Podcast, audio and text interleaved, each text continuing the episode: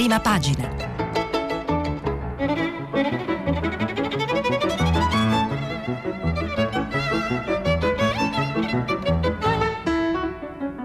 Questa settimana i giornali sono letti e commentati da Stefano Zurlo, inviato del quotidiano Il Giornale. Per intervenire telefonate al numero verde 800 050 333. Sms e WhatsApp anche vocali al numero 335 5634 296. Buongiorno, buongiorno a tutti. A Gaza e guerra titola oggi il manifesto e Israele avanti.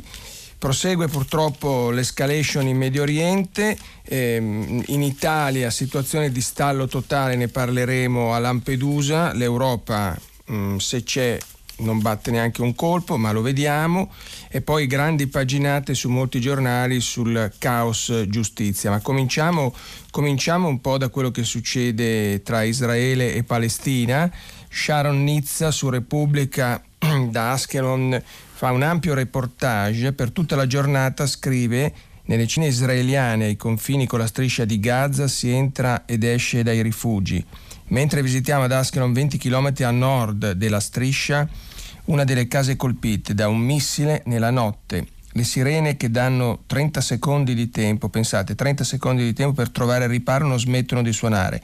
Hamas rivendica 137 lanci in 5 minuti. Poco dopo scopriamo che le prime due vittime dalla parte israeliana sono una badante indiana e sono sta- eh, tra loro una badante indiana sono state colpite in, ab- in abitazioni poco distanti. L'escalation si propaga verso il nord del paese nel corso della giornata prima Ashdod fino ad arrivare a 130 missili in pochi minuti lanciati verso il cuore di Israele, Olon, Tel Aviv e altre città. E qui c'è una, a Lezion c'è una nuova vittima. L'esercito dà istruzione a tutti i cittadini eh, dal sud del paese fino al nord di Tel Aviv di rimanere adiacenti ai rifugi. Il traffico aereo per l'aeroporto Ben Gurion è deviato verso Cipro. È durissima anche però la risposta di Israele agli oltre 500 missili che in poco più di 24 ore hanno colpito buona parte del paese. 80 aerei israeliani, tra cui gli invisibili F-35, bombardano simultaneamente la striscia, obiettivi militari, rampe di lancio, un tunnel che ambiva a penetrare il confine. Sono stati eliminati almeno 15 operativi delle organizzazioni terroristiche, tra cui alcune figure chiave, come il capo dell'unità dei missili anticaro di Hamas. C'è una lunga lista di target che si aggiorna in ogni momento, dice il portavoce dell'esercito. Un palazzo di 13 piani a Gaza City, obiettivo legato ad Hamas, crolla e diventa un enorme cumulo di macerie. Il direttore dell'URVA a Gaza conferma che i residenti nel complesso sono stati allertati e evacuati. Nel pomeriggio l'esercito aveva inviato un messaggio alla popolazione di Gaza. State lontani dai siti identificati con Hamas perché ne arrivi un'ampia ed eccezionale ondata di attacchi. L'ultimo bollettino del Ministero della Salute palestinese riferisce di 28 palestinesi uccisi, tra cui 10 bambini. Questa purtroppo è la situazione, eh, la situazione sul campo e devo dire che fa una certa impressione leggere sempre su Repubblica pagina 3 un'intervista fatta evidentemente al telefono al portavoce della Jihad islamica palestinese. La Jihad islamica palestinese viene spiegato appunto nell'articolo eh, come Hamas si oppone agli, agli, accordi di Oslo e al riconoscimento di Israele ed è definita un'organizzazione terroristica dalla, dall'Unione Europea e degli, degli Stati Uniti. Considerata la fazione palestinese più vicina all'Iran, molto meno popolare di Hamas, che dal 2007 governa la striscia di Gaza dopo la rottura con Al-Fatah, ha però un ruolo di primo piano nell'escalation di questi giorni, rivendicando centinaia di lanci di missili e, e perdendo già diversi comandanti. E qui vengono poste delle domande che fanno capire però la drammaticità e anche, come posso dire, l'assenza all'orizzonte di qualunque soluzione, almeno al momento e almeno in questa intervista. La questione di Sheikh Jarrah, ne avevamo parlato ieri, in intricatissima vicenda delle case che, devono, che, vorrei, che essere, i cui abitanti stanno per essere sfrattati nel cuore di Gerusalemme, abitanti arabi a vantaggio di israeliani, perché riesplode ora, chiede Repubblica, l'equazione Gaza-Gerusalemme rischia di essere deleteria per Gaza. Risposta del comandante del, del portavoce della Jihad islamica. Riteniamo Israele responsabile. Divoreremo il nemico con un diluvio di fuoco, la nostra resistenza durerà fino a quando il regime sionista non fermerà i crimini a Gerusalemme. È una linea rossa per tutti i palestinesi e non, non resteremo a guardare mentre è attaccata. Ga- Gaza oggi combatte per liberare Gerusalemme. E ancora, in 24 ore Israele ha eliminato tre vostri comandanti importanti. Che cosa succederà ora? Risposta: le brigate Al-Quds, l'ala militare, sono pronte a rispondere alla recente uccisione di massimi comandanti della Jihad islamica e Israele ne pagherà le conseguenze. Non ci sconfiggerà nemmeno prendendo di mira i nostri leader. Continueremo a fare della resistenza il nostro modo di difendere la Palestina e Gerusalemme. E vanno avanti le domande, qual è il suo messaggio alla comunità internazionale? Siamo disillusi dall'esperienza del passato, non contiamo sulla comunità internazionale per salvare i palestinesi ma, le, ma eh, le, le, chiediamo di costringere Israele a fermare gli attacchi ad Al-Aqsa, di condannare i crimini israeliani contro i palestinesi. È assurdo parlare di democrazia e diritti umani sostenendo allo stesso tempo crimini disumani contro il nostro popolo. La comunità internazionale durante la pandemia non ha fornito le assistenze mediche necessarie per la striscia. Abbiamo affrontato Covid con capacità e strutture mediche limitate. Siamo di, fa- di, fronte a una politica della morte lenta che mira a indebolire i palestinesi.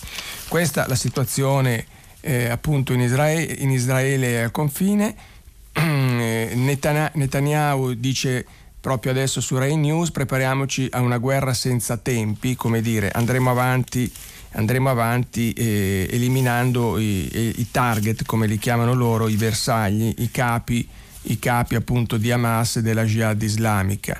E questo però mh, mm, fa capire anche, come possiamo dire, il, il, fatto che gli Stati Uniti si siano in qualche modo, come raccontavamo ieri, defilati, il fatto che ciascun attore si, si ritenga libero di andare avanti, eh, provoca questa situazione per cui da vicende eh, infiammate eh, e che però andavano avanti da molti anni, come quella appunto di queste case, le transenne che sono state poste in alcuni punti eh, strategici e punti però anche di grandissimo valore simbolico a Gerusalemme, eh, si, sia parla- si, sia passati a un'escalation di fuoco, di, di, di missili e di controrisposte degli aerei dell'aviazione dell'aviazione israeliana che al momento, al momento eh, non, nessuno sembra in grado o voglia fermare. Questa purtroppo è la situazione, la situazione in Medio Oriente. In Italia, in Italia beh, ci sono tante questioni, ma una mi pare di particolare interesse e sono le vicende della giustizia. Eh, ne abbiamo parlato anche qui ieri, sono temi mm, ciclici e che però ritorna il tema della giustizia in modo clamoroso perché il Consiglio di Stato eh, eh, ieri ha dichiarato illegittima la nomina a Roma di Prestipino come procuratore capo della Repubblica. Beh, è un fatto, è un fatto insomma, Roma, cioè, inutile aggiungere, cioè il procuratore di Roma nominato al CSM viene dichiarato illegittimo dal Consiglio di Stato. Che cosa è successo? Lo capiamo bene da un'analisi molto attenta condotta in prima pagina sul foglio. Anche la Procura di Roma, spiega il foglio, dopo quella di Milano è nella bufera. E stavolta la coincidenza temporale assume un significato particolare. Le polemiche che attraversano i due uffici giudiziari più importanti del Paese costituiscono la rappresentazione più evidente della grave crisi che sta investendo la magistratura italiana. L'ultima tegola arriva nella tarda mattinata di martedì, quando il Consiglio di Stato dichiara illegittima la delibera con cui il CSM, il Consiglio Superiore della Magistratura, nel marzo dello scorso anno ha nominato Michele Prestipino a capo della Procura di Roma, in sostituzione di Giuseppe Pignatone, andato in pensione.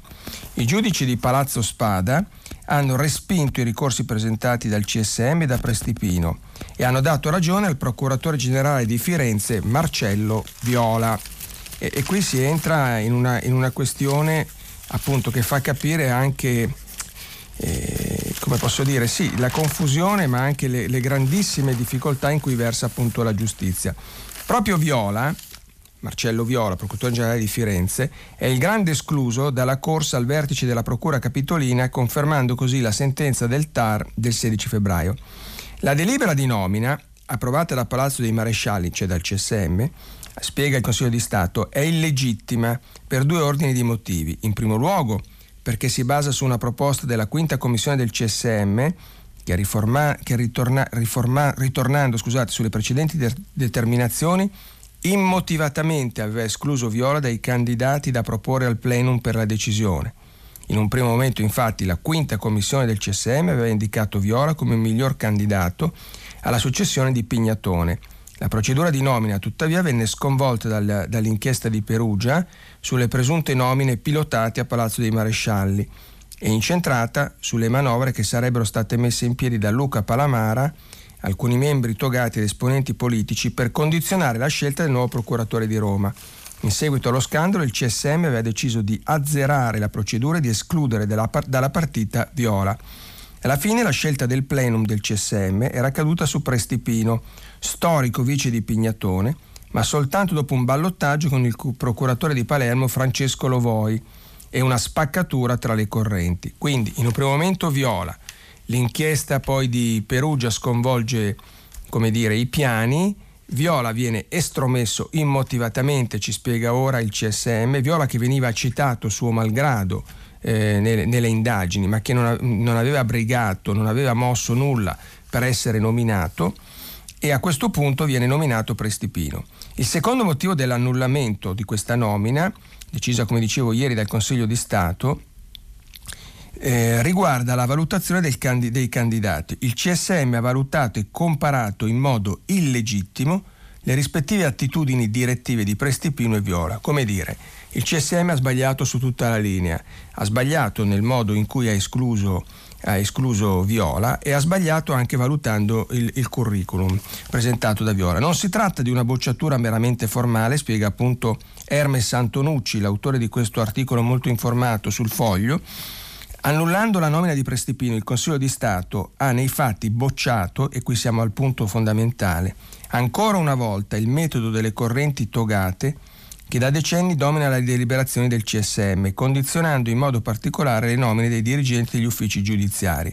Una storia che si trascina, aggiungo io, da molto tempo, una storia oggetto eh, di libri, di denunce, di, di, di articoli e che ora appunto riesplode in questa vicenda romana. Sono state le correnti, spiega Antonucci sempre sul foglio, a indicare Viola come il miglior candidato alla guida della Procura di Roma e sono state quelle stesse correnti a escludere Viola dalla corsa poche settimane dopo, soltanto perché il procuratore generale di Firenze era stato citato, suo malgrado, in alcune conversazioni di Palamara e compagni. Ancora una volta, cioè, le correnti hanno dimostrato di fondare le proprie scelte su ragioni ideologico-politiche piuttosto che sul merito. Il dato più preoccupante è che tutto ciò continua ad avvenire anche in seguito allo scandalo Palamara, a conferma del fatto che nonostante i tanti annunci di cambiamento, il problema delle degenerazioni politiche correntizie nel CSM è ancora vivo e vegito. Insomma, siamo sempre allo stesso punto. Il CSM ora attenderà che il 13 maggio il Consiglio di Stato si pronunci anche su un altro ricorso, quello presentato appunto da Lovoi eh, anch'esso accolto dal TAR e impugnato a sua volta dall'organo di autogoverno delle TOG, quindi dal CSM, per poi av- avviare da capo la procedura di nomina del procuratore di Roma. Nulla vieta al CSM di confermare la scelta di Prestipino, stavolta fornendo valide motivazioni. L'iter però rischia di far riesplodere le divisioni tra le correnti, considerato che persino l'impugnativa alla sentenza del TAR era passato a maggioranza e con una spaccatura del Consiglio. Beh, insomma, un quadro molto, molto contorto dove persino le nomine più importanti delle procure più importanti d'Italia mh, mm, diventano poi oggetto di pronunce di altri giudici, in questo caso il Consiglio di Stato che conferma il TAR e che in sostanza dice che il CSM ha, ha sbagliato completamente nella nomina del procuratore di Roma. E questo appunto è la cartina di tornasole, come dire, è la controprova, è la spia rossa che si accende del fatto che le correnti, eh, le nomine vengono decise dalle correnti in base a criteri che, come accenna il foglio, non reggono poi al, al, controesame appunto dei giudici amministrativi. E che significa questo? Beh, evidentemente significa che si decide in base ad altri criteri, che sono appunto l'appartenenza, l'amicizia, eh, gli scambi, i favori tra eh, le diverse componenti della magistratura e compagnia bella. E, Purtroppo questo è un tema, è un tema molto importante, è un tema importante, un tema, eh, starei per dire endemico, di cui discutiamo da anni. E il foglio va avanti citando anche l'altro caso, naturalmente, che è quello della Procura di Milano con i verbali portati in giro dal PM Paolo Storari, che evidentemente non si fidava eh, del suo capo Francesco Greco, consegnati poi a Piercamillo Davigo, all'epoca oggi in pensione, ma all'epoca membro autorevolissimo del CSM e adesso oggetto di un nugolo, starei per dire, di inchieste. Francesco Greco, eh, dunque della, della, dove questi verbali sono quelli dell'avvocato Piero Amara circa l'esistenza della loggia Ungheria, Ungheria che poi sarebbe la piazza dei Parioli, non c'entra niente con l'Ungheria. Storari lamenta ritardi da parte dei vertici nel promuovere l'iscrizione nel registro degli indagati, tanto da decidere di consegnare all'allora consigliere Pier Camillo Davigo i verbali secretati degli interrogatori di Amara. Dall'altra parte Greco sostiene che tutto sia avvenuto secondo le regole sulla base di un semplice principio di cautela, a fronte di accuse tanto gravi quanto di dubbia attendibilità. Come sottolineato sul foglio nei giorni scorsi da Gian Domenico Cagliazza, presidente dell'Unione delle Camere Penali Italiane, al di là delle varie responsabilità individuali, il caso Amara caso Amara che si somma al caso Palamara, fanno persino rima, ma insomma è uno dietro l'altro, riporta per l'ennesima volta all'attenzione tutti i nodi relativi alla violazione sistematica e ipocrita del principio di obbligatorietà dell'azione penale, nell'impossibilità materiale di perseguire tutti i reati, sono i singoli procuratori capi a stabilire le priorità dell'azione penale dei propri uffici e a decidere quali indagini meritano di essere portate avanti e quali invece di essere lasciate indietro.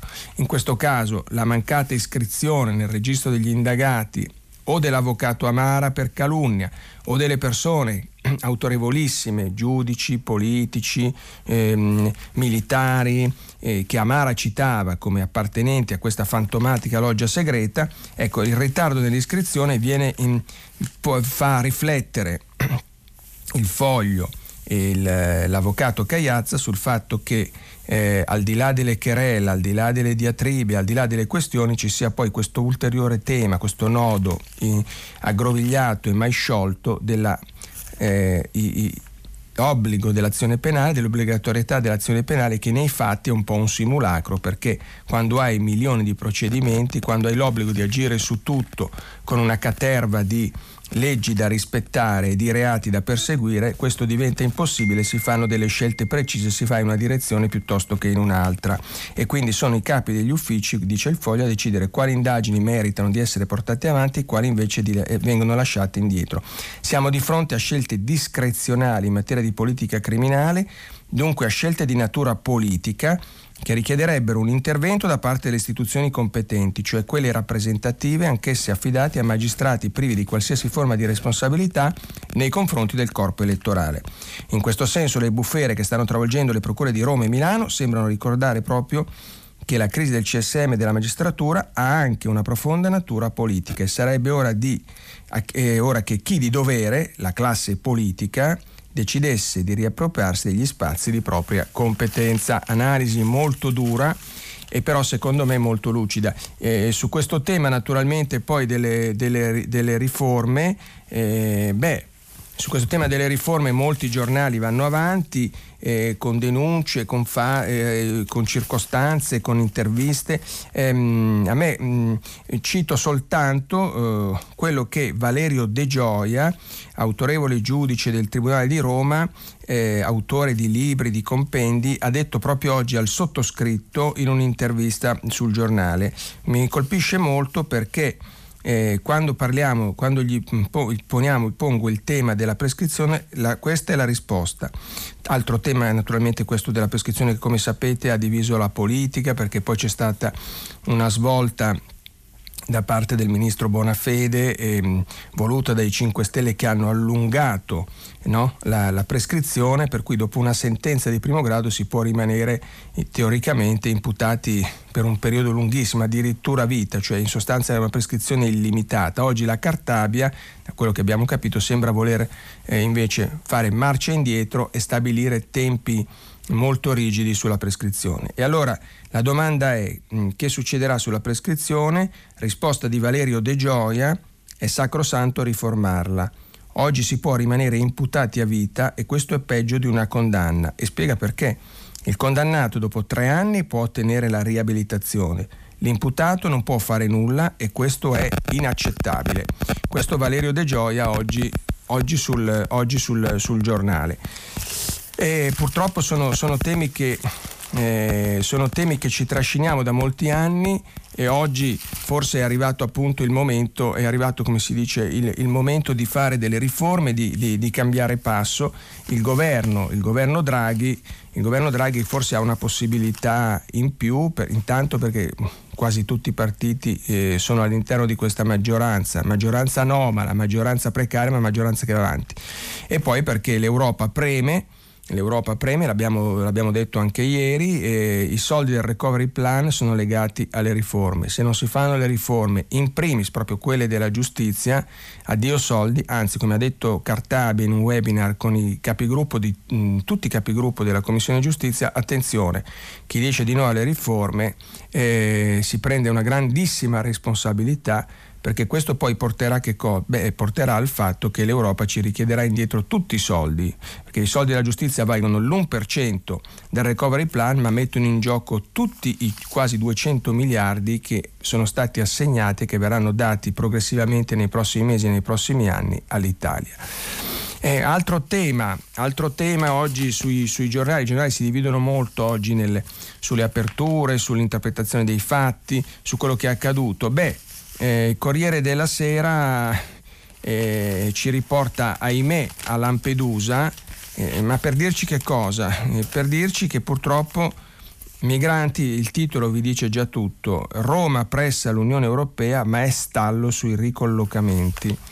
E questo ce lo spiega Francesca Basso a pagina 17 del Corriere della, Sesa, del Corriere della Sera. La ripresa degli sbarchi a Lampedusa, ieri fermati solo dalle cattive condizioni meteo, preoccupa l'Italia. Il sottosegretario agli affari europei Enzo Amendola ha sollevato le, la questione. Ricordate, ministro, è stato ministro Amendola nel precedente governo, oggi è sottosegretario agli affari europei, ha sollevato la questione a Bruxelles, anche se non era in agenda. È un tema che non riguarda solo il nostro paese, ma l'Europa e le sue frontiere, con l'arrivo di tanti migranti dalla Libia e dalla Tunisia. Questo è quello che ha spiegato Amendola. Serve una risposta urgente agli sbarchi in corso nel segno della solidarietà europea. La frontiera marittima italiana è una frontiera europea. L'Italia ha ottenuto il sostegno dei paesi del sud, ma il meccanismo europeo di solidarietà non sta funzionando. La Commissione eh, della UE si sta occupando di coordinare i ricollocamenti per i migranti coinvolti nelle operazioni di ricerca e salvataggio. Però per gli ultimi arrivi non ci sono stati impegni da parte degli Stati membri, ha spiegato un portavoce, nonostante lo sforzo della Ministra dell'Interno Luciana Lamorgese di attivare un sistema volontario di ricollocamenti come quello stabilito con l'accordo di Malta del 2019.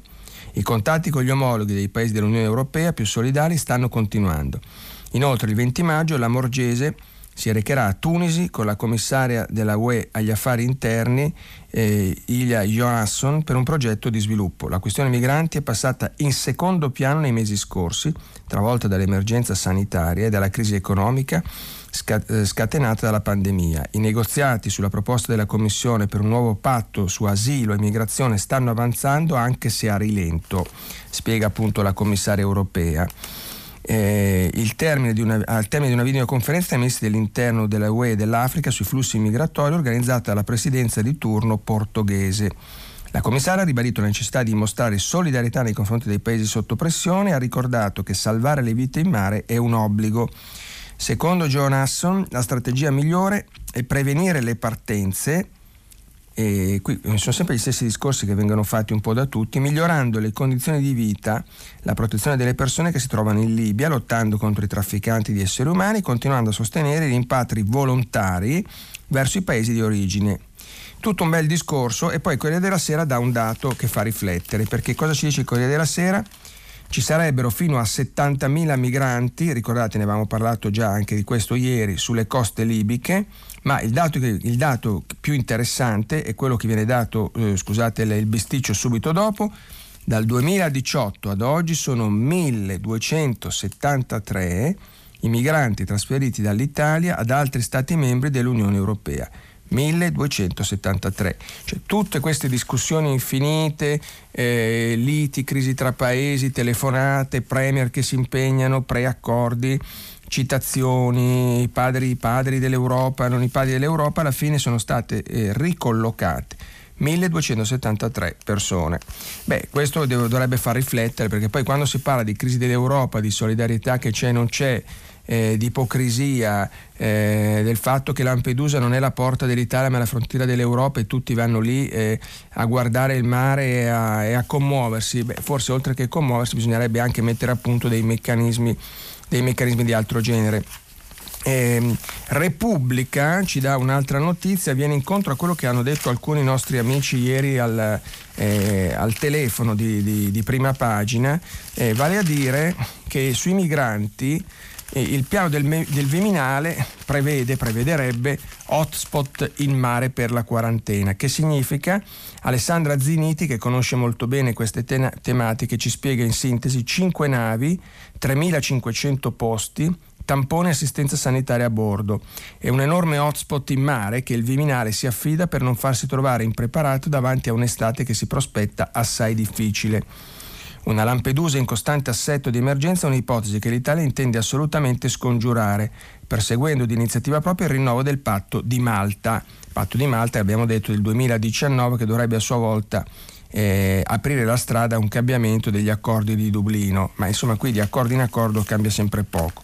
Quindi l'idea è un po' quella, eh, è puntata tutta sulle navi, quarantena, eh, 5 navi appunto con personale della Croce Rossa a bordo, eh, che sono già ingaggiate, state ingaggiate con l'ultimo bando del 19 aprile. La spesa giornaliera 36.000 euro, quindi non tanto, a carico della protezione civile con il concorso della salute e delle regioni eh, per quel che riguarda le spese sanitarie, visto che ai tempi del Covid ci sono da garantire le spese sanitarie. Eh, vedremo, vedremo, vedremo cosa succederà. Sulla stampa, sulla stampa e qui mh, mm, un, un, tema, un, tema, si lega appunto all'altro, eh, sulla stampa c'è il, il, ministro delle infrastrutture Giovannini che eh, in qualche modo, eh, in qualche modo apre appunto apre al eh, sul tema dei porti e fa un'affermazione di principio che in realtà, mh, mm, che in realtà è, abbastanza, è, abbastanza, semplice insomma, da, da, da, condividere eh, perché Massimo, Massimo Giannini, direttore, direttore, della stampa, gli dice eh, cosa succederà. Eh, qua, possiamo dire che con il governo Draghi i porti sono e resteranno aperti. Risposta del ministro Giovannini, ci sono chiare norme vigenti ancora più importanti da rispettare in epoca di Covid. Bisogna salvare le persone e metterle in sicurezza dal punto di vista sanitario. Ci sarà una sintesi politica complessiva che aspetta il Presidente Draghi e il governo della sua collegialità. E quindi insomma dice, ribadisce eh, credo che la Guardia Costiera faccia un lavoro straordinario nel salvare vite umane e questo non è in discussione, è la prima cosa da fare. Poi certo serve un'azione diplomatica un coordinamento europeo considerando le diverse variabili dei paesi di partenza dei migranti e azioni sul nostro territorio.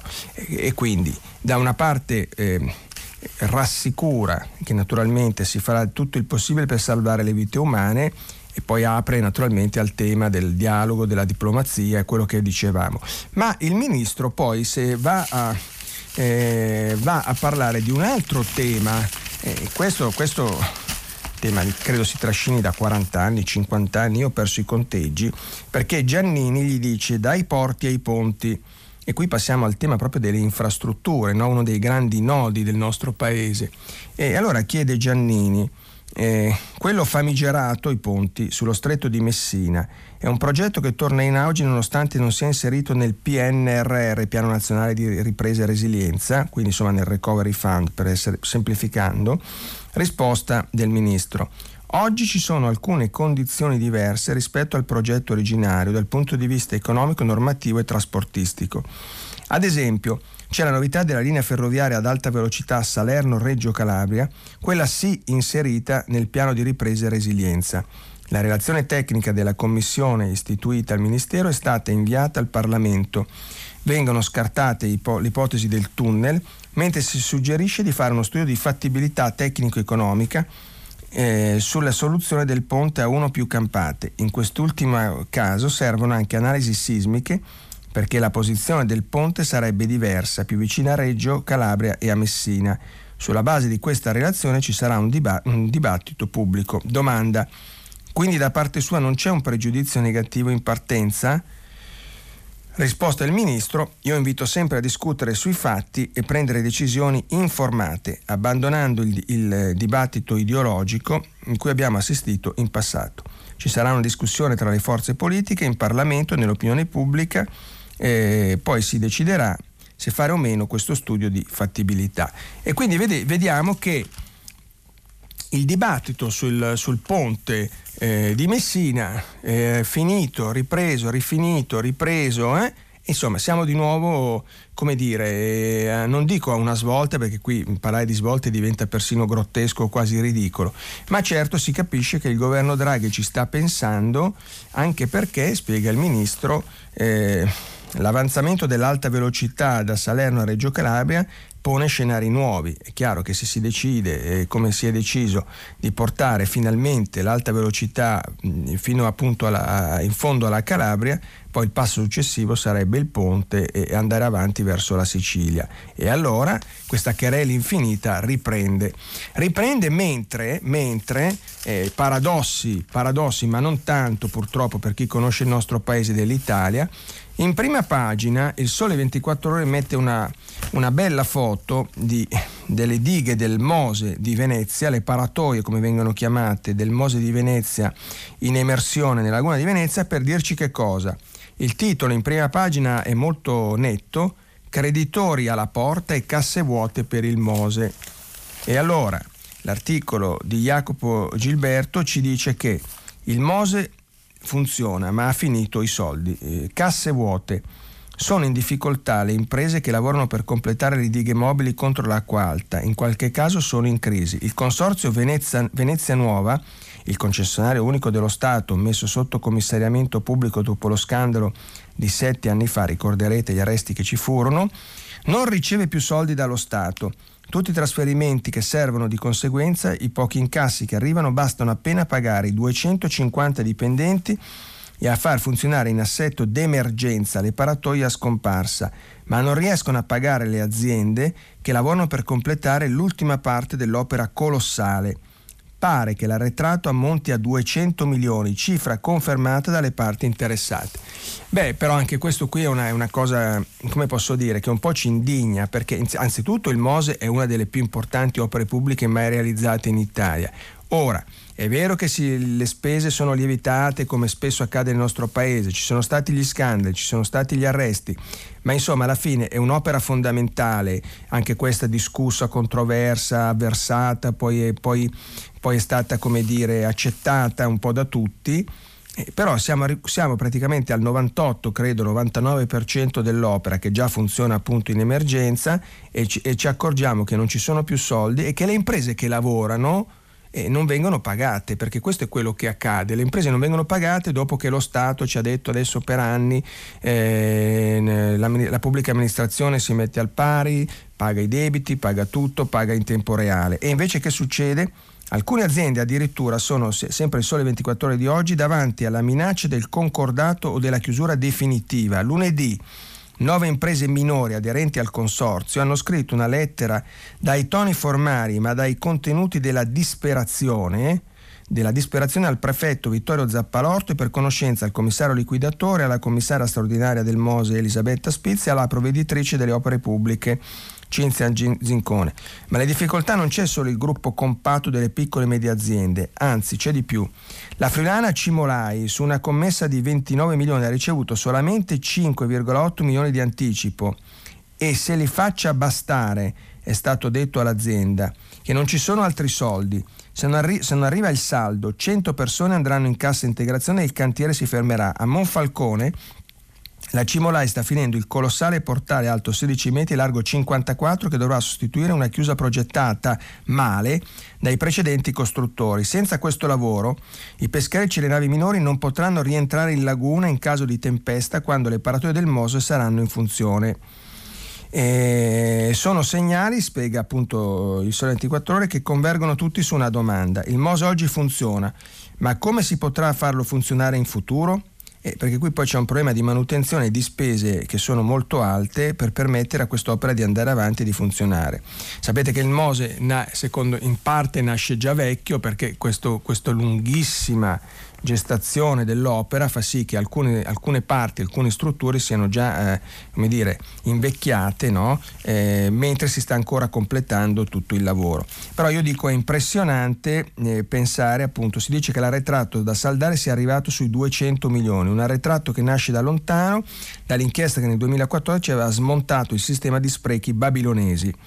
E ho capito, ci sono stati gli sprechi babilonesi, però oggi le imprese che lavorano e stanno completando questo, questa, que, que, quest'opera appunto co, così importante per Venezia ma non solo per l'Italia si trovano in enorme difficoltà con uno Stato che non paga. Eh, questo è lo Stato, scusate il bisticcio ancora una volta, lo Stato dell'arte mentre discutiamo dei miliardi del recovery plan, mentre diciamo che il paese sta per ripartire, che stiamo per uscire forse eh, dalla crisi, che l'Europa ci darà risorse che non abbiamo mai avuto e poi ci troviamo appunto in questa situazione così, così difficile e così drammatica. Sono i paradossi appunto eh, di un paese che discute da 50 anni su, sul ponte nello stretto di Messina che ha davanti un piano colossale finalmente di infrastrutture, io dico finalmente da realizzare assolutamente prioritarie e che però non paga eh, piccole, medie e grandi imprese che lavorano nella laguna, nella laguna di Venezia.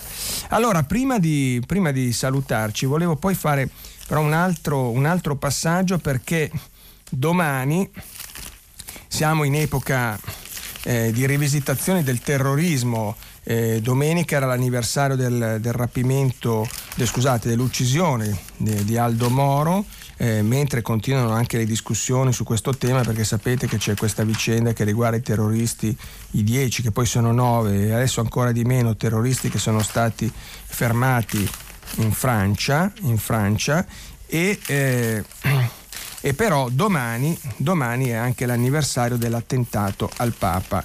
Eh, e Monsignor Zvisic, arcivescovo emerito di Cracovia, eh, dà una drammatica, straordinaria intervista proprio a Repubblica Orazio La Rocca in cui ricostruisce quei momenti concitatissimi del 13 maggio 1981, eh, quando Wojtyła viene colpito. Eh, una, una, scena che tutti abbiamo visto infinite volte, Wojtyła viene colpito, si accascia sulla papa mobile e poi ci sarà il, eh, la corsa al gemelli e il salvataggio che il Papa naturalmente attribuisce all'intervento poi della Madonna di Fatima, la cui ricorrenza cade proprio il 13 di maggio, quindi una straordinaria coincidenza. Ma sentiamo cosa ci dice Don Stanislao che oggi ha 82 anni e allora era appunto il segretario di Wojtyła. In quel momento pensai solo a salvarlo, ero dietro di lui, sulla papa mobile, quando sentii due colpi provenienti dalla folla, pochi attimi dopo aver benedetto e baciato una bambina. Nemmeno il tempo di capire che cosa stesse succedendo. Vidi subito che si stava lasciando andare, privo di forze, ma con le mani strette sulla pancia un'improvvisa smorfia di dolore. Senza perdere mai i sensi indicava il punto dove era stato ferito, sulla veste bianca macchiata di rosso. È il 13 maggio 1981 quando appunto il Papa Giovanni Paolo II viene colpito da Ali Ajka. Eh, Don Stanislao Zvisic, cardinale emerito di Cracovia, 82 anni, ricostruisce appunto quella vicenda. Eh, la domanda che viene posta da Orazio La Rocca, cardinale, è indubbio che il suo immediato intervento è stato determinante nel salvare la vita al Papa. Non lo so in quegli attimi convulsi davanti alla gravità dell'accaduto ho pensato soltanto a non farlo cadere a terra. Il Papa era morente. Soffriva tanto, pur restando sempre lucido, ma non mi sono scoraggiato. Ho pregato e ho pensato solamente a salvarlo. Il resto l'hanno fatto i medici con l'aiuto della Madonna. Lei quindi temeva che Voitiva non ce l'avrebbe fatta sopravvivere. Non ho avuto tempo di pensare a nulla, dovevo salvarlo. Al momento degli spari ero dietro di lui che salutava e benediceva tutti. Poco prima aveva preso in braccio una bambina bionda che aveva in mano un palloncino colorato. Il Papa la sollevò, la baciò e sorridendo la restituì alla mamma commossa. Una scena bellissima, rotta improvvisamente da un primo sparo, mentre centinaia di piccioni volavano via come impazziti. Ad un secondo sparo vidi il Papa afflosciarsi su un fianco, addosso a me. L'ho presi subito tra le mie braccia mentre vidi di sfuggita tra la folla un giovane che si divincolava per scappare. Era l'attentatore. Ehm, l'ambulanza dice in quel momento siete rimasti sempre sulla mobile ma non c'era un'ambulanza pronta in piazza San Pietro dove il Papa poteva essere soccorso subito e qui un altro dettaglio impressionante ci viene consegnato da Don Stanislao. L'ambulanza c'era ma era dall'altra parte della piazza, impossibile da raggiungere subito. Allora mentre io tenevo sollevato il Santo Padre la Jeep attraversò di corsa l'arco delle campane d'entrata in Vaticano e da piazza San Pietro, guardando a sinistra la facciata della Basilica, per passare al cortile del Belvedere e fermarsi davanti alla direzione del servizio sanitario della Santa Sede, dove il professor Renato Buzzonetti, il medico del Papa, era già pronto. Per tutta la corsa avevo sempre tenuto il Santo Padre stretto tra le mie braccia, mi fu letteralmente tolto dalle mani e poggiato a terra. Perdeva tanto sangue. Il professor Buzzonetti gli, gli mosse le gambe e gli chiese di piegare da solo. Il Papa lo fece, segno che non tutto era perduto. Senza perdere tempo il Santo Padre fu caricato sull'ambulanza che di corsa volò verso il Policlinico Gemelli. Come andò lo sappiamo tutti. E questo è il ricordo di Don Stanislao in questo attentato, anche qui poi come sapete ci sono state indagini lunghissime, si sono eh, immaginate responsabilità eh, di, di molti paesi, alla fine Aliashka è un po' rimasto con i suoi misteri, Certo, questa ricostruzione ci fa capire ancora una volta che eh, siamo arrivati veramente a un passo, a un passo dalla, dalla, morte, dalla morte del, del, Papa con un salvataggio che eh, anche 40 anni dopo ha del miracoloso.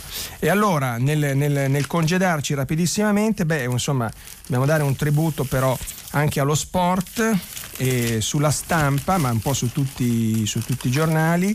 Beh, questa epopea, chiamiamola così, di, di un giorno, il Giro d'Italia arriva a Sestola e qui la maglia rosa passa a, a beh, non so come chiamarlo, Alessandro De Marchi, un outsider, un quasi sconosciuto per la grande opinione pubblica. Alessandro De Marchi a quasi 35 anni piange come un bambino, scrive Giorgio Viberti, inviato a Sestola per la stampa, vestire la maglia rosa, il simbolo dei leader del Giro d'Italia. Ci è riuscito alla fine della quarta tappa Piacenza-Sestola, la prima con un finale in salita. La maglia rosa era in, sulle spalle di Pippo Ganna, che poi però cede, non ce la fa più. Ganna, sapete, è un fantastico sulle cronometro. E a questo punto De Marchi, corridore d'Antan, come in un magico viaggio a ritroso nel tempo, a bordo di una macchina del tempo a pedali, va a prendersi la maglia rosa dalla tecnologia esasperata del ciclismo moderno alla fantasia dei pionieri della bici, dei quali De Marchi ha quasi 35 anni è degnissimo epigologo, un personaggio nuovo, anzi antico. Eh, ma così lontano dal um, ciao mamma sono contento di essere arrivato uno. Alessandro Tenero si commuove, insomma eh, questo ragazzo di quasi 35 anni che al polso sinistro ha un braccialetto giallo per sostenere la campagna Verità per Giulio Regeni che era cresciuto a Fiumicello nel suo Friuli. De Marchi di Buia dove vive con la moglie Anna della quale parla naturalmente intenerendosi subito, sono un romantico anche sulla bici, anche sulla bicicletta sono un romantico.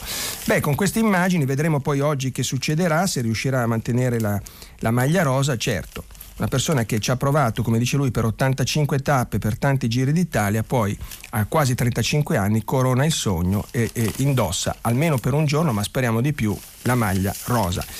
Ci lasciamo per un attimo, ci rivediamo tra pochissimi minuti nel filo diretto con i nostri ascoltatori. A presto, a dopo. Grazie. Stefano Zurlo, inviato del quotidiano Il Giornale, ha terminato la lettura dei giornali di oggi. Per intervenire chiamate il numero verde 800 050 333.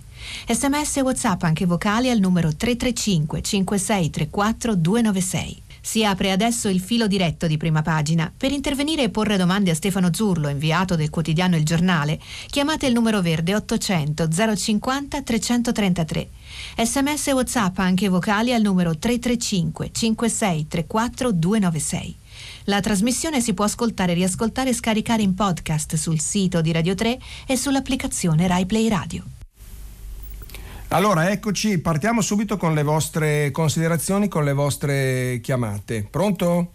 Pronto? Buongiorno, sì, con chi parlo? Buongiorno, Giuseppe dalla provincia di Treviso. Eccomi Giuseppe, l'ascolto. Allora, eh, per quello che riguarda la magistratura, non sì. c'è dubbio che è un, una vergogna autentica, almeno il messaggio che eh, recepisce il cittadino. Sì. Non so se, so, se, se però sia dietrologia o, fantas- o fantapolitica. Che cosa? Il, il, fatto che la magistratura da alcuni decenni eh, si è comportata così quando qualcuno ha tentato di difendersi dai processi anziché nei processi. Eh. Non ritiene che il verminaio sotterraneo che già c'era sia esploso in seguito a questi comportamenti? Grazie. Beh, no, io ritengo, allora, eh, io ritengo che ci sia una, naturalmente la magistratura si è compattata e ha avuto anche momenti di grande popolarità quando ha condotto inchieste importantissime eh, come Mani Pulite. Io ho cominciato a lavorare proprio frequentando il Palazzo di Giustizia di Milano nei, nei mesi, negli anni in cui cominciava, cominciava, in cui si svolgeva Mani Pulite, quindi 1992, 93, 94. Poi la magistratura ha avuto varie, varie, vicende, varie vicissitudini. Che cosa è successo? Questo naturalmente è il mio punto di vista. È successo che purtroppo eh, il sistema delle correnti è degenerato e ha portato appunto a quegli scandali, a quelle situazioni che oggi, eh, al di là di quello che ha detto Palamara, eccetera, eh, emerge per esempio da, da, da, da questa incontroluce dal fatto che il TAR il Consiglio di Stato sistematicamente azzerano, annullano le nomine dei procuratori delle città più importanti, come è successo appunto adesso a Roma con Prestipino, accogliendo appunto il ricorso del procuratore generale di Firenze Marcello Viola. E poi cosa è successo? È successo che una politica sempre più debole ha lasciato il campo alla magistratura, sono vari fenomeni che sono accaduti in simultanea, una, come dire un'ideologizzazione a mio parere di una parte della magistratura, quella che però aveva le prime pagine, i giornali, i titoli, i libri, poi una politica sempre debole, subalterna, timorosa, naturalmente anche con eh, i problemi di imputati eccellenti che magari si sono difesi appunto eh, non nel processo ma fuori dal processo. Allora, tutti, eh, poi altri fenomeni ancora, eh, tutte queste cose insieme però hanno portato a qualcosa che evidentemente non funziona bene e oggi io mh, chiudo il discorso molto sin- sinteticamente dicendo che queste riforme che la, la, la politica non ha saputo fare. La magistratura ha quasi sempre respinto mobilitando anche l'opinione pubblica, i giornali, ehm, le televisioni, gli intellettuali, gli appelli, eccetera, eccetera. Hanno portato, secondo me, a un equivoco, cioè la difesa di uno status quo come difesa di una libertà assoluta dei magistrati nell'esercizio dell'azione penale, che in realtà oggi si dimostra essere non difesa della libertà e quindi di un servizio a favore dei cittadini, ma questo è naturalmente sempre il mio, il mio opinabilissimo parere, difesa di prerogative, eh, difesa anche di privilegi e difesa anche di situazioni che non funzionano, che non dovrebbero più esserci e che dovrebbero essere modificate, come appunto ritiene oggi, io dico finalmente, di fare il governo Draghi con l'autorevolissimo ministro Marta Cartabia e con la benedizione, che è più di una benedizione perché c'ha il salvadanaio in mano ed è un salvadanaio molto rumoroso dell'Europa. Questa è la situazione che ci troviamo ad affrontare oggi, al di là di complotti, dietrologie o del fatto che tutti riconducano, tutti, che qualcuno riconduca tutto alle guerre della politica, ai processi di Berlusconi o ad altre cose che sono successe. Ma naturalmente questo è un tema su cui si può andare avanti all'infinito a discutere. Pronto? Eh, buongiorno. buongiorno. Buongiorno a lei, dottor Zurlo, e buongiorno a tutti e grazie alla Democratica Prima Pagina. Grazie Sono a lei. Rossella, chiamo da Teramo, vorrei intervenire eh, sull'articolo apparso sul foglio ed anche poi sulle ultime considerazioni da lei svolte. Sì, a vedo che il tema interessa molto. Allora. Sì, mio, mio, e mi fa piacere. A mio giudizio è tutt'altro che lucido quell'articolo, ma è strumentale, perché la politica e l'amministrazione della giustizia, e ce lo dice la nostra Costituzione, che è nata dopo una dittatura, devono restare separate. La, prima la politica non deve prevalere assolutamente sulla giustizia né la deve indirizzare e la giustizia non deve rispondere alla prima. La separazione dei poteri rimane un concetto semplice e basilare per se vogliamo una democrazia sana. Le strutture, le strutture ci sono assolutamente e vanno corrette, ma la retta via non va smarrita. E poi mi permetta una battuta eh, conclusiva. È vero che ci sono stati magistrati che hanno eh, campeggiato sulle prime pagine, ma ci sono stati anche politici che possedevano i giornali e le televisioni, quindi insomma perlomeno siamo pari. Ho finito. Grazie, grazie. Beh, mi pare che il riferimento ai politici che possedevano giornali e televisioni andasse proprio a Berlusconi. Io per inciso lo ricordo perché sennò sarei scorretto. Io sono inviato del giornale, il giornale della famiglia Berlusconi, perché sennò parliamo di favolette. Detto questo, eh, sì, lei dice, lei, la nostra ascoltatrice dice siamo pari, ci sono state incursioni da una parte all'altra. Io sono d'accordo su tutto. E il tema è molto complesso e molto complicato anche da raccontare. Però non credo che l'articolo l'articolo del foglio sia strumentale. E, e le dico sempre, eh, per un motivo molto semplice, perché l'articolo del foglio che io ho letto, l'articolo di Antonucci sulla nomina, ripeto ancora, di Prestipino a capo della Procura di Roma, sconfessata oggi azzerata eh, da questa clamorosa pronuncia del Consiglio di Stato che rimette in corsa Marcello Viola, procuratore generale di Firenze, escluso dai giochi delle correnti quando era il candidato a un passo a un passo dalla vittoria eh, e che quindi mh, così sembrava ormai candida- eh, sicuro di vincere, come peraltro racconta in uno dei tanti suoi retroscena Luca Palamara nel libro Il Sistema, scritto tra parentesi col mio direttore Alessandro Sallusti.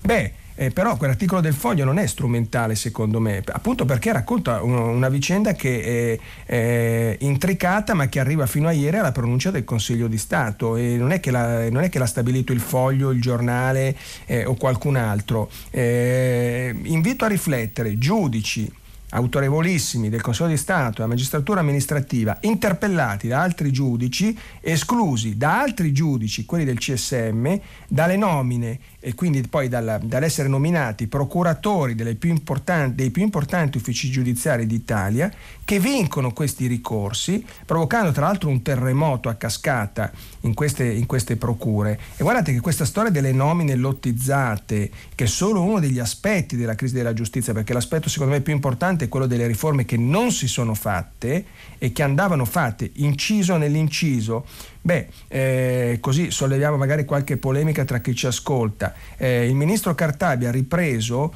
addirittura la legge Pecorella che fu varata nel 2006, siamo appunto ai tempi d'oro, diciamo così, del governo Berlusconi e che poi fu affossata tra, eh, come posso dire, ehm, cori di indignazione, ehm, una parte del mondo politico, i giornali, gli opinionisti, poi ci intervenne anche la consulta, la Corte Costituzionale che la mise diciamo così fuori legge mh, dicendo che rompeva, rompeva l'equilibrio tra accusa e difesa.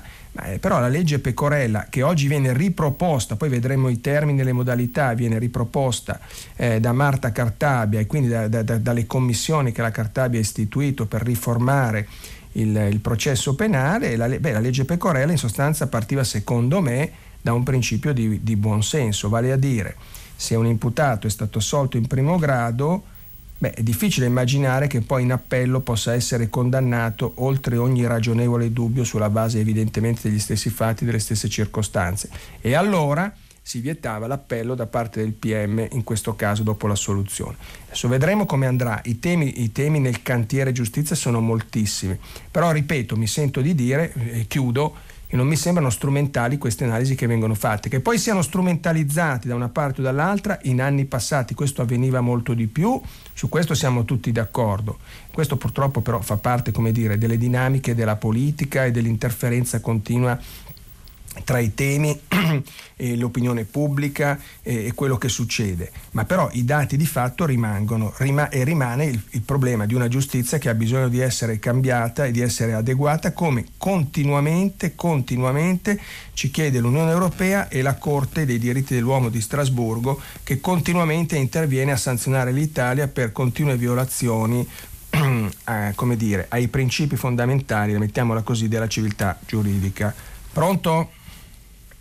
Eh, pronto, buongiorno. Buongiorno, eh, con chi parlo? Daniela e, Daniela chiamo da Roma. Buongiorno, eh, buongiorno Daniela. Intervengo sulla, eh, sulla, decisione del governo di posticipare la somministrazione della seconda dose sì. del vaccino Pfizer e sulla diciamo, contestuale eh, affermazione da parte dell'azienda che produce il Pfizer che la protezione è garantita solo è dimostrata, diciamo, è dimostrata solo se la seconda dose viene somministrata dopo tre settimane. Sì. E io il dubbio che ho è questo, e a, a me risulta che eh, la, l'AstraZeneca e il eh, Johnson Johnson, pure se forniscono una protezione finale più bassa del Pfizer e del Moderna, iniziano la loro protezione molto prima, ossia per l'AstraZeneca a tre settimane dalla prima somministrazione e poi va, va a salire e completa solo a 15 giorni dopo la seconda dose e Johnson Johnson protegge, comincia a proteggere dopo 14 giorni e poi sale. Gli altri vaccini funzionano in modo diverso, quindi la loro protezione viene garantita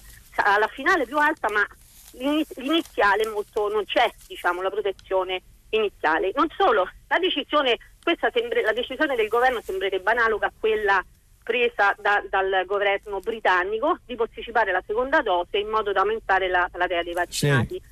Però loro la decisione l'hanno presa subito.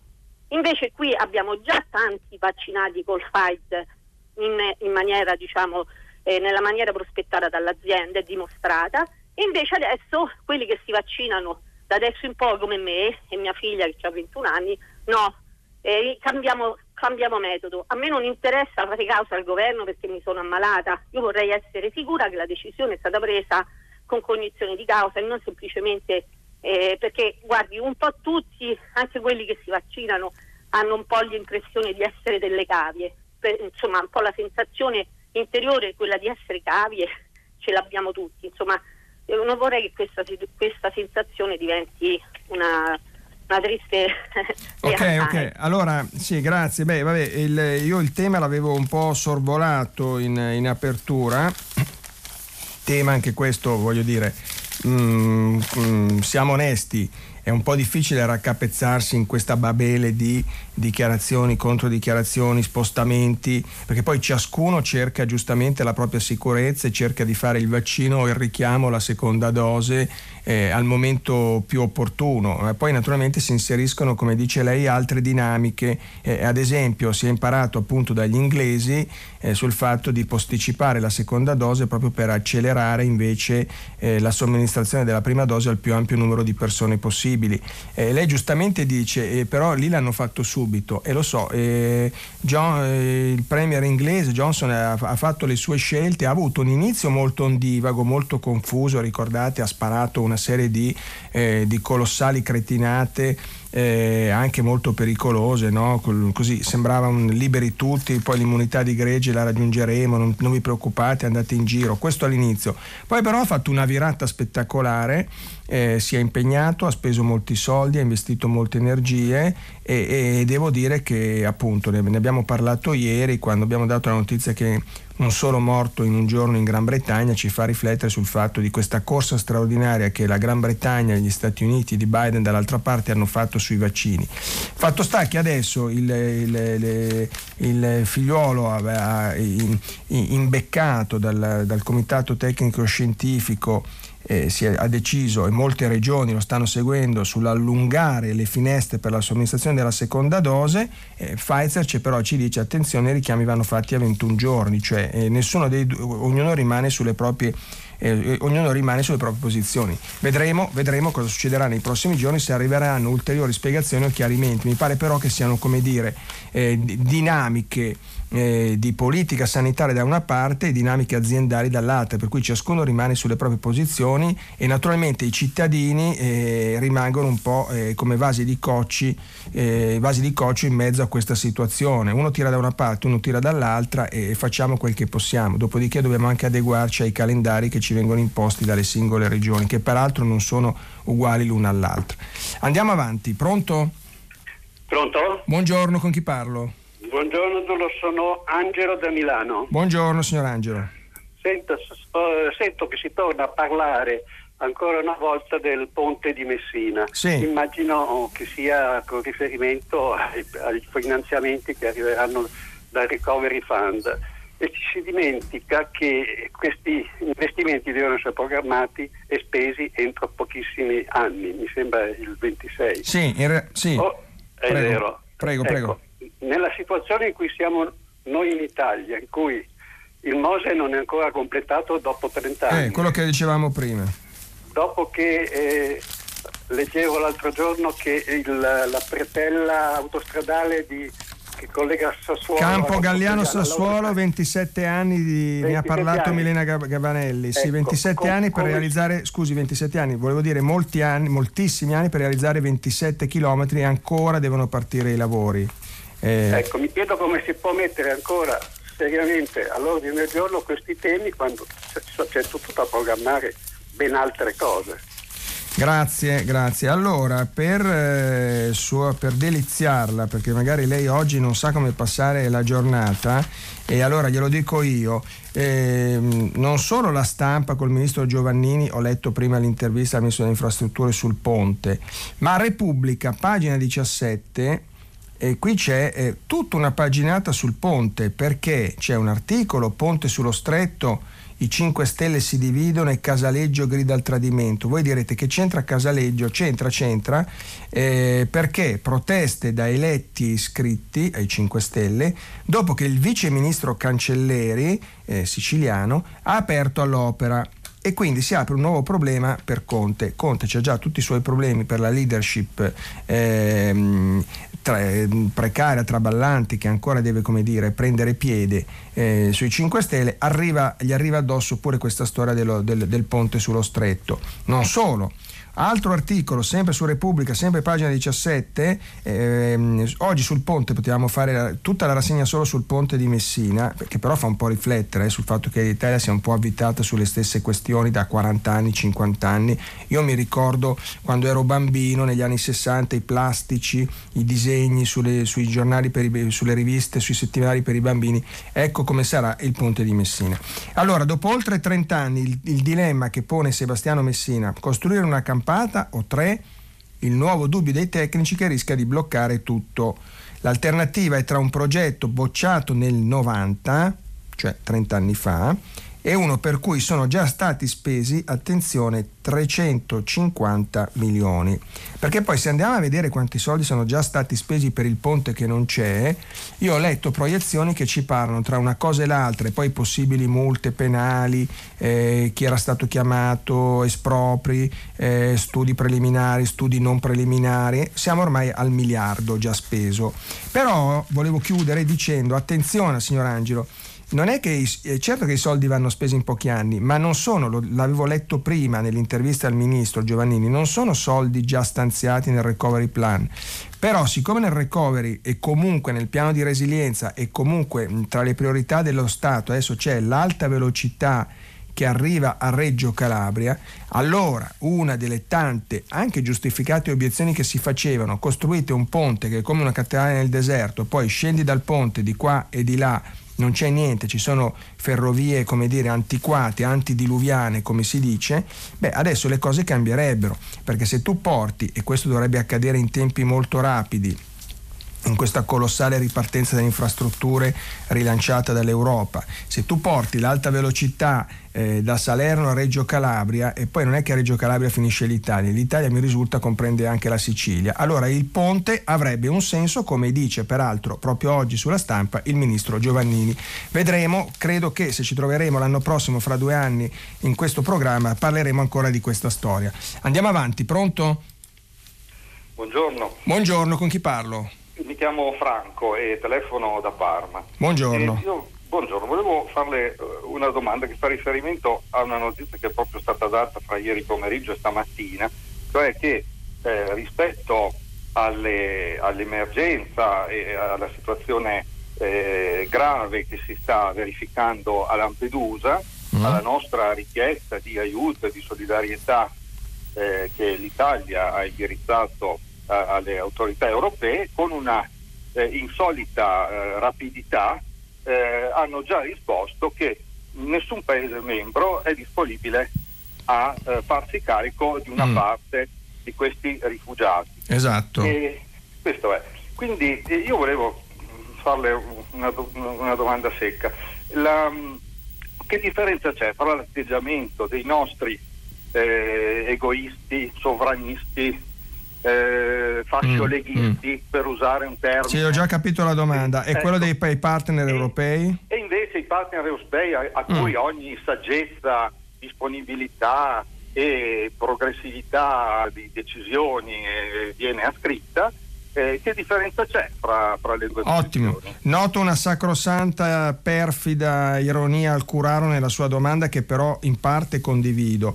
Beh, eh, lei, lei, si dà la risposta da solo. Allora, diciamo, diciamo così, ehm, il discorso poi sarebbe un po' più complesso al di là degli slogan. Allora, io credo che... Ehm, i sovranisti, chiamiamoli così, italiani di casa nostra, hanno attaccato a testa bassa l'Europa e qualche volta hanno anche un po' perso la bussola, perché se vediamo correzione di rotta del, della, della, Lega e, e, anche dei 5 Stelle, devo dire, rispetto all'Europa, rispetto all'euro, rispetto a tante questioni che si ponevano pochissimi anni fa, perché poi siamo tutti di memoria corta, hanno fatto una bella virata spettacolare. Dopodiché, dopodiché però, eh, l'altra parte della questione eh, rimane, rimane, rimane, tutta in piedi. Eh, cioè purtroppo i nostri partner europei, tutti, in particolare quelli dell'est, che proprio già se gli nomini la parola migrante si tappano le orecchie, strillano e scappano, ma poi un po' tutti, pensiamo alla Germania che adesso è in difficoltà perché si vota tra pochi mesi, la Merkel come diciamo tutti i giorni è un astro declinante, insomma in questo disequilibrio, squilibrio, confusione dell'Europa, e in questo momento, come abbiamo detto prima, citando diversi titoli un po' da tutti i giornali italiani, gli appelli che vengono lanciati per aiutarci rimangono lettera morta.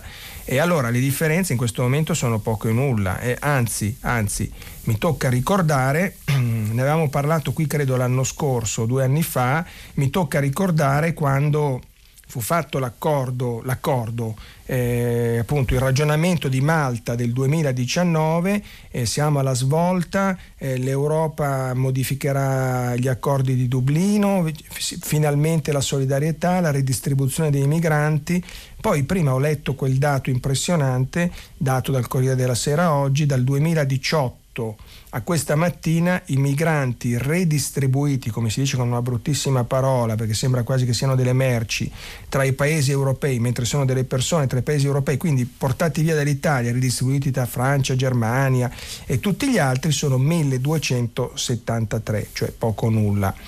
Eh, qui ci sono dei grandi limiti dell'Europa, limiti che di cui parla tra l'altro anche la Meloni, nel, Giorgia Meloni nel suo libro e in interviste che ha dato in questi giorni, quando dice noi vogliamo un'Europa confederale che faccia delle scelte generali importanti e che poi però non stia invece a dirci il famoso diametro delle zucchine o a darci tutte le regolette minuziose eh, su singole questioni perdendo di vista poi invece le, i, grandi, i grandi temi.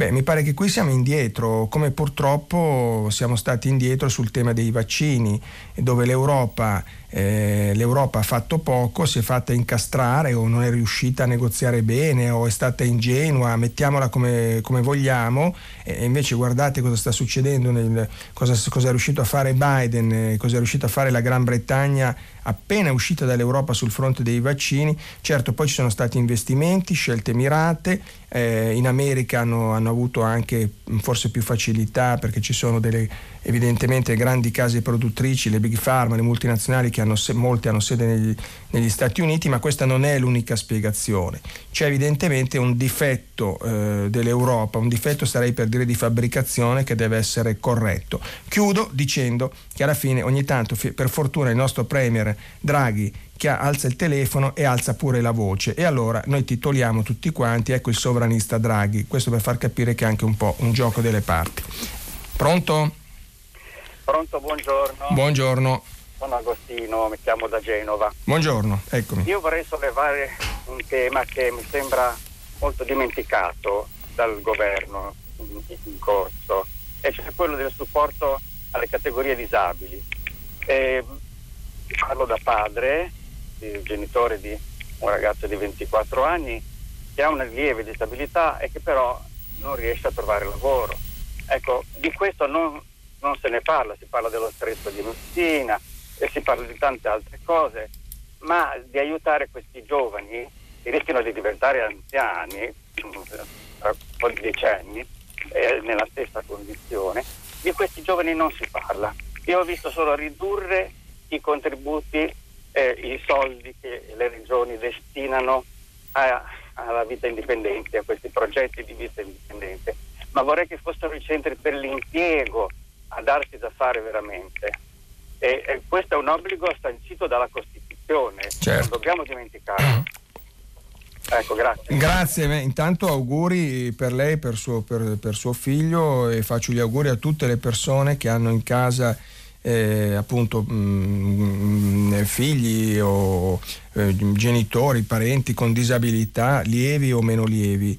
Eh, purtroppo è vero, è un, tema, è un, tema, di cui si parla poco perché siamo tutti presi appunto dai, dai grandi titoli, dalle grandi strategie e poi ci dimentichiamo della realtà quotidiana.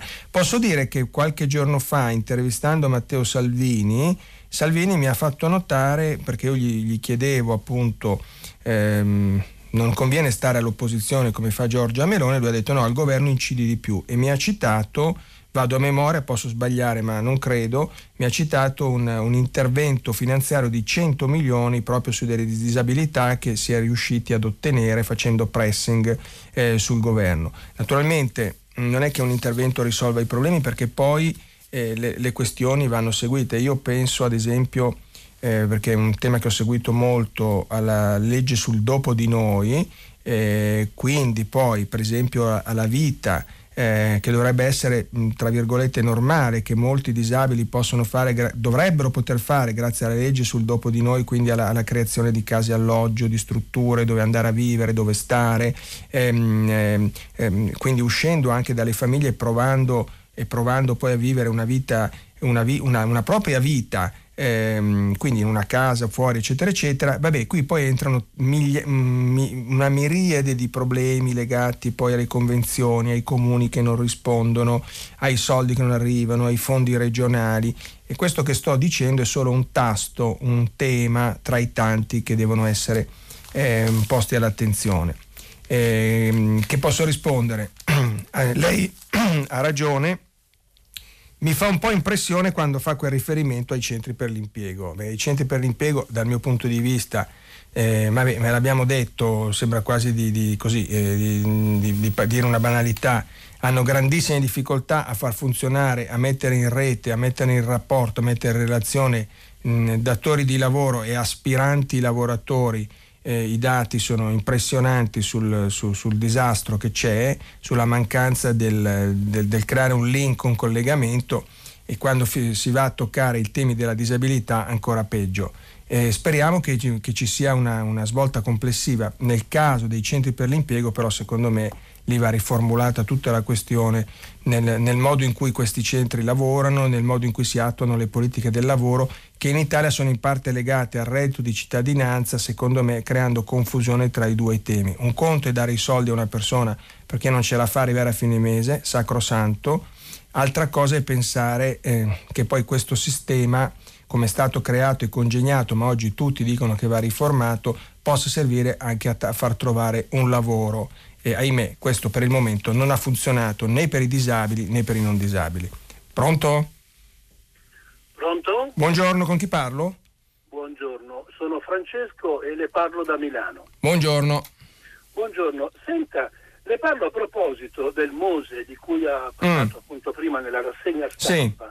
Sì. E, appunto l'ho sentita più volte dire il termine sprechi riguardo a questa opera ma non l'ho mai sentita dire il termine corruzione, che è il termine forse più appropriato, dato ma... che non so quante decine di miliardi, equivalenti di decine di miliardi di euro ha causato no, di corruzione. Beh, non esageriamo, adesso decine di miliardi di euro è una cifra inimmaginabile. Eh? No, comunque concluda, che poi le rispondo, concluda, concluda rapidamente. No, io Grazie. parlavo rispetto a tutta l'opera che è sì. costata senz'altro decine di miliardi di euro, perché con, eh, non so quanti anni sono andati avanti, credo dagli anni 90, 30 anni che sì, avanti con questo progetto. Effettivamente è costata una cifra, non so... 5 miliardi, direi, 5-6 miliardi. Sì. Ecco, sono veramente tanti. Quanti di questi sono andati in corruzione, come spesso succede con le opere pubbliche in Italia? Questa è la mia domanda. Grazie. Allora, eh, no, no, io ne avevo parlato e come? Avevo parlato degli scandali anche perché, mi pare era il 2014, sette anni fa, e io andai proprio a Venezia per il giornale a raccontare gli arresti che c'erano stati. Ci furono gli arresti, c'era ancora Nordio, Carlo Nordio alla Procura di Venezia come procuratore aggiunto, ci fu una grande retata in cui finirono, mm, in cui finirono amministratori del Mose, funzionari pubblici, eh, finirono esponenti autorevolissimi del centrodestra eppure il sindaco del centrosinistra, in verità per un reato eh, che si ipotizzava all'epoca per un finanziamento illecito molto minore rispetto alle accuse gravissime che erano rivolte per esempio a Galan e a molti altri eh, autorevoli appunto, esponenti della politica, ma insomma ci fu una retata, direi una retata generale eh, che fece emergere un sistema di corruzione impressionante che ha poi portato a molte condanne, molti patteggiamenti, anche appunto da parte di eh, funzionari dello Stato e poi naturalmente imprenditori che pagavano o che corrompevano. E questo è stato un disastro che ha aggravato i problemi che già c'erano del Mose. Attenzione però, eh, non è che tutto eh, si risolva buttandolo sulla corruzione, questo è stato un elemento gravissimo di questa storia che poi si è accompagnato però alle indecisioni, anzi direi ai balbetti della politica, all'opposizione, come posso dire, ideologica di una parte dell'opinione pubblica eh, che diceva no, no al Mose perché distruggerà gli equilibri, perché non va bene, perché è sbagliato perché secondo me, semplifico brutalmente anche in questo caso, c'è un po' una cultura in Italia del no alle opere pubbliche che si è affermata in una parte dell'opinione pubblica e che spesso secondo me pro- produce poi effetti nefasti. Però c'era anche il tema appunto della corruzione, poi la burocrazia, le lentezze, i ritardi. Fatto sta che siamo al 2021, l'opera è quasi finita ma non è finita, funziona in emergenza eh, si è posti una drammatica questione con le ultime acque alte, chi schiaccia il bottone? E nel discu- nella discussione su chi dovesse schiacciare questo bottone c'è stato anche un caso, poco, poco, mm, un anno e mezzo fa quando è stato, per cui l'acqua alta è arrivata a Venezia, ha devastato Venezia perché nessuno si è preso la responsabilità, nessuno ha deciso di, di schiacciare questo bottone. Successivamente, per fortuna, invece questo, le, le, le, si è, si, l'opera è partita è stata come dire inaugurata il caso di dire sul campo e ha, e ha, e ha, salvato, e ha salvato, Venezia da ulteriori disastri eh, che, che, potevano insomma ulteriori disastri portati dall'acqua che poi devasta, distrugge, corrode e provoca danni, danni, danni, gravissimi. L'opera è quasi finita, ma le imprese, come ho letto prima, questo articolo che è in prima pagina del Sole 24 ore di oggi, non vengono pagate, vengono pagate col contagocce e qui subentra un'altra questione che è i ritardi incredibili della pubblica amministrazione. È un cavallo di battaglia, ricorderete, di Renzi, ma poi di tanti governi, ci mettiamo al passo, ci mettiamo al passo con l'Europa, ci mettiamo al passo con l'Europa, poi questo passo si vede o non si vede, perché se questa è la situazione sul Mose, figuratevi cosa può succedere su opere minori, chiamiamole così, che sono fuori dai radar dei giornali, della, della comunicazione e, del, e, della stampa. Comunque la corruzione è, è stato uno degli elementi scatenanti la corruzione, gli arresti, quello che è successo, scatenanti eh, gli ulteriori ritardi del Mose che si iscrivono però, ripeto, dentro questi ritardi infinite le opere pubbliche italiane. Beh, il ponte sullo stretto la dice lunga. Eh, non per fare una battuta facile, ma in Corea, in Giappone, in Cina fanno e dispano, il caso di dire, eh, ponti in lunghi chilometri in pochissimi anni Qui da noi, appunto, siamo al ponte di carta, i modellini del ponte, il ponte al momento non c'è, però abbiamo già speso centinaia di milioni. Pronto? Sì, pronto. Buongiorno, con chi parlo? Sono Gabriella da Roma. Buongiorno Gabriella. Senta, io volevo intervenire dopo che ho sentito la telefonata di una signora a proposito del rinvio della seconda dose prenotata di Pfizer. Sì. Ecco, volevo aggiungere che ribadendo appunto i 42 giorni fra una dose e l'altra eh, di Pfizer, benché quest'ultimo abbia dichiarato il suo vaccino e cablato sulla distanza di 21 esatto. giorni, no? non si tiene conto del disagio, io direi del panico in cui si getta questa platea, che sarà pure una platea minore, ma comunque sono sempre mala- persone che, che insomma poi vengono a subire una, una, ulteriore difficoltà. Non si tiene conto che molte persone hanno uh, nel frattempo uh, prenotato per esempio il biglietto dell'aereo per tornare a casa, che hanno per esempio prenotato un attacco da tempo e va a coincidere con le stesse date. Ci sono tanti altri impegni eh, presi, eh, screening e cose di questo genere che determinano un disagio enorme di questo bisogna tener conto. Io capisco che si allarga la platea maggiore e che anche giusto fare questa politica, però bisogna anche tener conto di una platea minore, magari rendendo la cosa più flessibile, escludendo dei casi che hanno delle, delle difficoltà di questo tipo. Ora è vero che la Gran Bretagna ha fatto questo, però non solo l'ha fatto dall'inizio, ma l'Inghilterra ha fatto un po' di tutto, come anche la Germania. Io direi, almeno perlomeno nella regione Lazio, nelle regioni che sono abbastanza avanti, eh, di non fare questo tipo di intervento e direi di fare presente questo disagio. Eh, grazie. Grazie, sì, sì, grazie signora. Beh, eh, terremo conto e gi- giriamo naturalmente le sue osservazioni al, come dire, al, al, figliuolo, al generale figliuolo e a chi poi comanda diciamo così, le politiche dei vaccini in Italia. Eh, è vero però quello che lei dice, perché qui si fanno grandi disquisizioni e poi non si tiene conto appunto del fa- come è successo con AstraZeneca, no? l'Europa discute, i medici spiegano, qualcuno va in televisione, qui appunto Pfizer dice una cosa, il governo ne fa un'altra e la gente rimane al palo, non sa cosa fare, non sa come fare e poi c'è la vita quotidiana che è fatta di un biglietto preso, di un treno, di un aereo, di una prenotazione, del mio figlio prende le ferie per accompagnarmi, come devo fare. Sono problemi quotidiani e drammatici che riguardano tutti. Ne torneremo sicuramente a parlare in questi giorni perché eh, appunto eh, sono, riguardano milioni e milioni di italiani, riguardano tutti noi. Signora, la ringrazio, ci ritorniamo, noi ci fermiamo qui, dopo il giornale radio Edoardo Camurri conduce pagina 3 a seguire le novità musicali di primo movimento 10 come sempre tutta la città ne parla. Naturalmente chi vuole può riascoltarci sul sito di Radio 3. Noi ci sentiamo domani mattina. Grazie a tutti, a domani. Stefano Zurlo, inviato del quotidiano Il Giornale, ha letto e commentato i giornali di oggi. Prima pagina un programma a cura di Cristiana Castellotti, in redazione Maria Chiara Beranec, Natascia Cerqueti, Manuel De Lucia, Cettina Flaccavento, Giulia Nucci. Posta elettronica, prima pagina chiocciolarai.it. La trasmissione si può ascoltare, riascoltare e scaricare in podcast sul sito di Radio 3 e sull'applicazione Rai Play Radio.